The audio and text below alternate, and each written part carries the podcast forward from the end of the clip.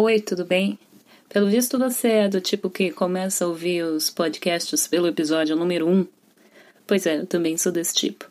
E eu tenho uma péssima notícia: o episódio número 1 é horrível, assim como a maioria dos episódios número 1.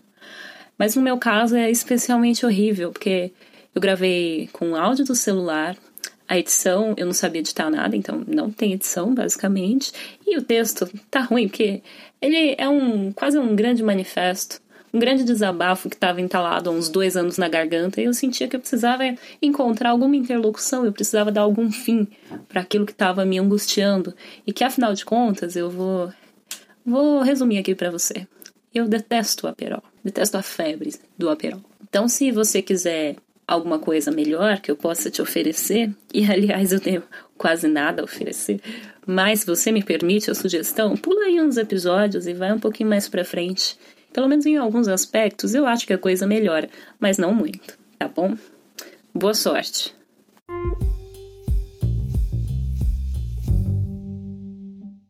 Oi, boa noite. Esse programa vai ser um programa dedicado a falar sobre o Aperol. Mas em geral aqui a gente vai falar sobre uma espécie de hype da vida noturna em São Paulo. Não exatamente toda a vida noturna, porque eu não tenho o menor interesse em falar de baladas, por exemplo. Porque eu sou uma senhora, uma jovem senhora, e as baladas são um mundo desconhecido para mim, porque as que eu frequentava já fecharam, não existem mais. Muito bem, vamos ao assunto de hoje. Aperol. Para quem costuma sair à noite, para quem costuma ir nos bares, andar por aí, para quem quer tomar o seu álcool pós-expediente ou quer tomar alguma coisa à noite, já deve ter reparado que o Aperol é quase um novo chopp. As pessoas chegam nos bares e perguntam: "Tem happy hour?" ou "Tem Aperol?" Eu quero um Aperol. E a minha grande questão, eu diria que se tornou uma birra pessoal, é por que, que as pessoas fazem isso? Você já tomou Aperol? Para quem ainda não tomou Aperol, eu vou descrever o sabor. Ele começa docinho, parece uma Fanta, eu diria que um refrigerante de laranja. E depois ele vai vindo um retrogosto amargo na boca, sabe?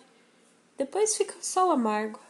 Não que o amargo seja um problema, mas é um amargo com bases nesse doce de laranja. Então é como se você comesse um doce de laranja de vó, começa doce e agradável e no final ele fica só amargo, queimado, sem graça, sem riqueza, sem todas as possibilidades que o seu dinheiro que você está gastando para pagar aquele drink poderia proporcionar exatamente com a mesma quantia em... se você tivesse feito uma escolha mais sábia. Exato. Eu, como barwoman, as pessoas que já sabem do meu ranço pelo Aperol, às vezes elas ficam muito surpresas quando eu ofereço um Aperol para um cliente. E às vezes eu ofereço um Aperol para o cliente. Quando eu ofereço? No almoço. Se um dia eu estou trabalhando no almoço, a pessoa quer beber alguma coisa, Aí eu falo, bom, quer uma coisa refrescante? Toma um Aperol. Teor alcoólico é baixinho, 11%. Você vai tomar e vai sair daqui, ó, suave para ir para a reunião. Então, nessas ocasiões eu ofereço. É rápido de fazer e existe uma espécie de febre que toda vez que um cliente pede um drink, especialmente se ele é bonito, ou não necessariamente bonito, mas se ele tem uma imagem clássica, tipo um dry martini com azeitoninha, é, aí todo mundo começa a pedir. As pessoas olham e falam, hum, quero beber também, quero igual. e aí todo mundo começa a pedir. Então no almoço, que no salão geralmente é uma grande correria, e, e se eu tô suave no bar, eu ajudo no salão. Se, a, se alguém me pede uma indicação de drink, eu ofereço um aperol. É rápido de fazer, é bonito. Aquela taça vai passear, vai desfilar pelo salão, todos verão. E aí, a minha aposta é que vai começar uma chuva de aperol. 10, 15 aperol vão sair em seguida. Nesse caso, é bom que ele seja fácil de ser feito. Não. Muito que bem. Somente nessa ocasião. Por quê? Porque eu não acho que é uma boa indicação.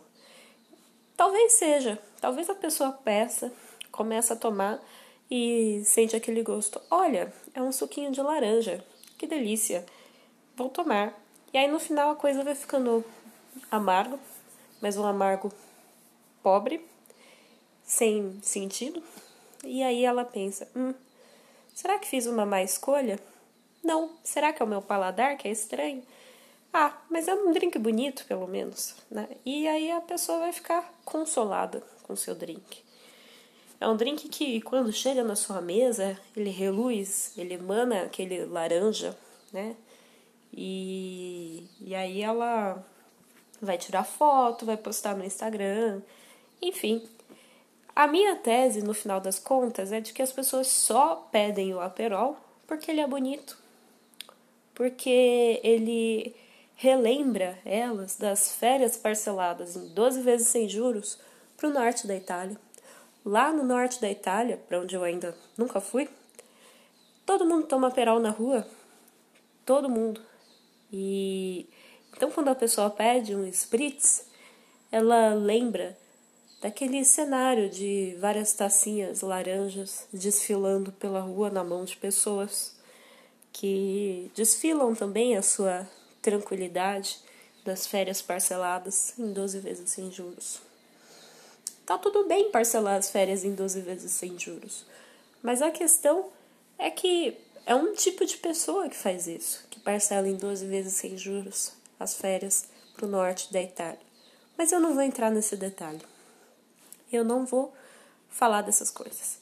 Eu vou falar aqui, quero reafirmar, que o Aperol ele é pedido principalmente porque ele é bonito, que ele fica bem no Instagram e porque as pessoas querem emular essa sensação, essa beleza. Elas querem fazer parte desse mundo colorido que teve férias em Veneza. Eu nem sei se Veneza é norte da Itália. Milão, teve férias em Milão.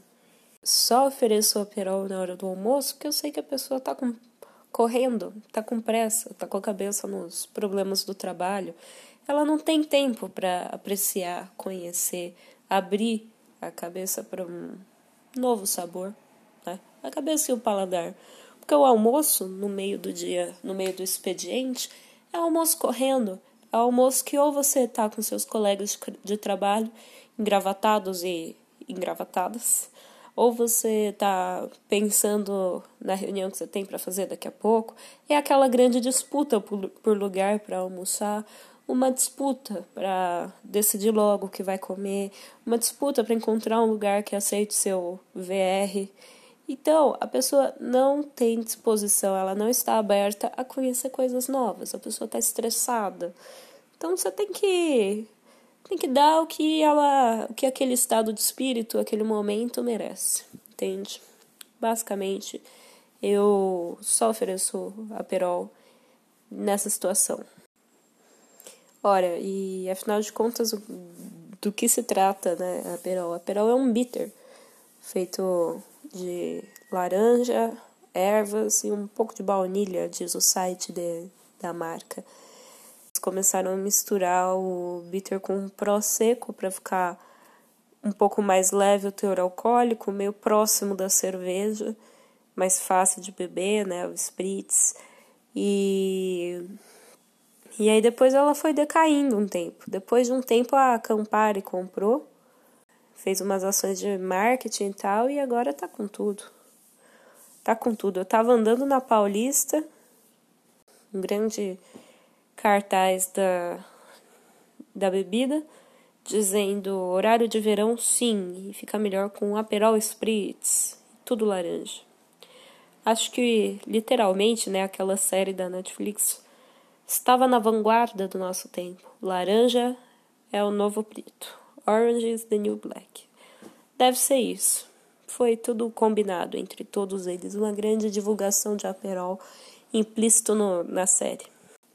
Se, mesmo com tudo isso que eu falei, não, não era para você entender como um desestímulo, mas mesmo assim, Se tudo isso que eu falei, se com tudo isso que eu falei você ainda quer tomar um aperol, procure um, lugar que faça um bom aperol, que tenha uma boa receita. Em geral, adiciona-se espumante ao bitter, né? A bebida, para ele ficar com aquele efeito spritz. um pouquinho de clube soda também, ou prosecco. É, vê se a pessoa abre a garrafa de espumante na hora. Tem lugares que, ao invés de usar uma garrafa de espumante grandona, usam uma baby, uma baby Chandon. Serve um pouquinho e te entrega a baby junto com a bebida para você aguar um pouco mais depois o seu, seu drink. Né?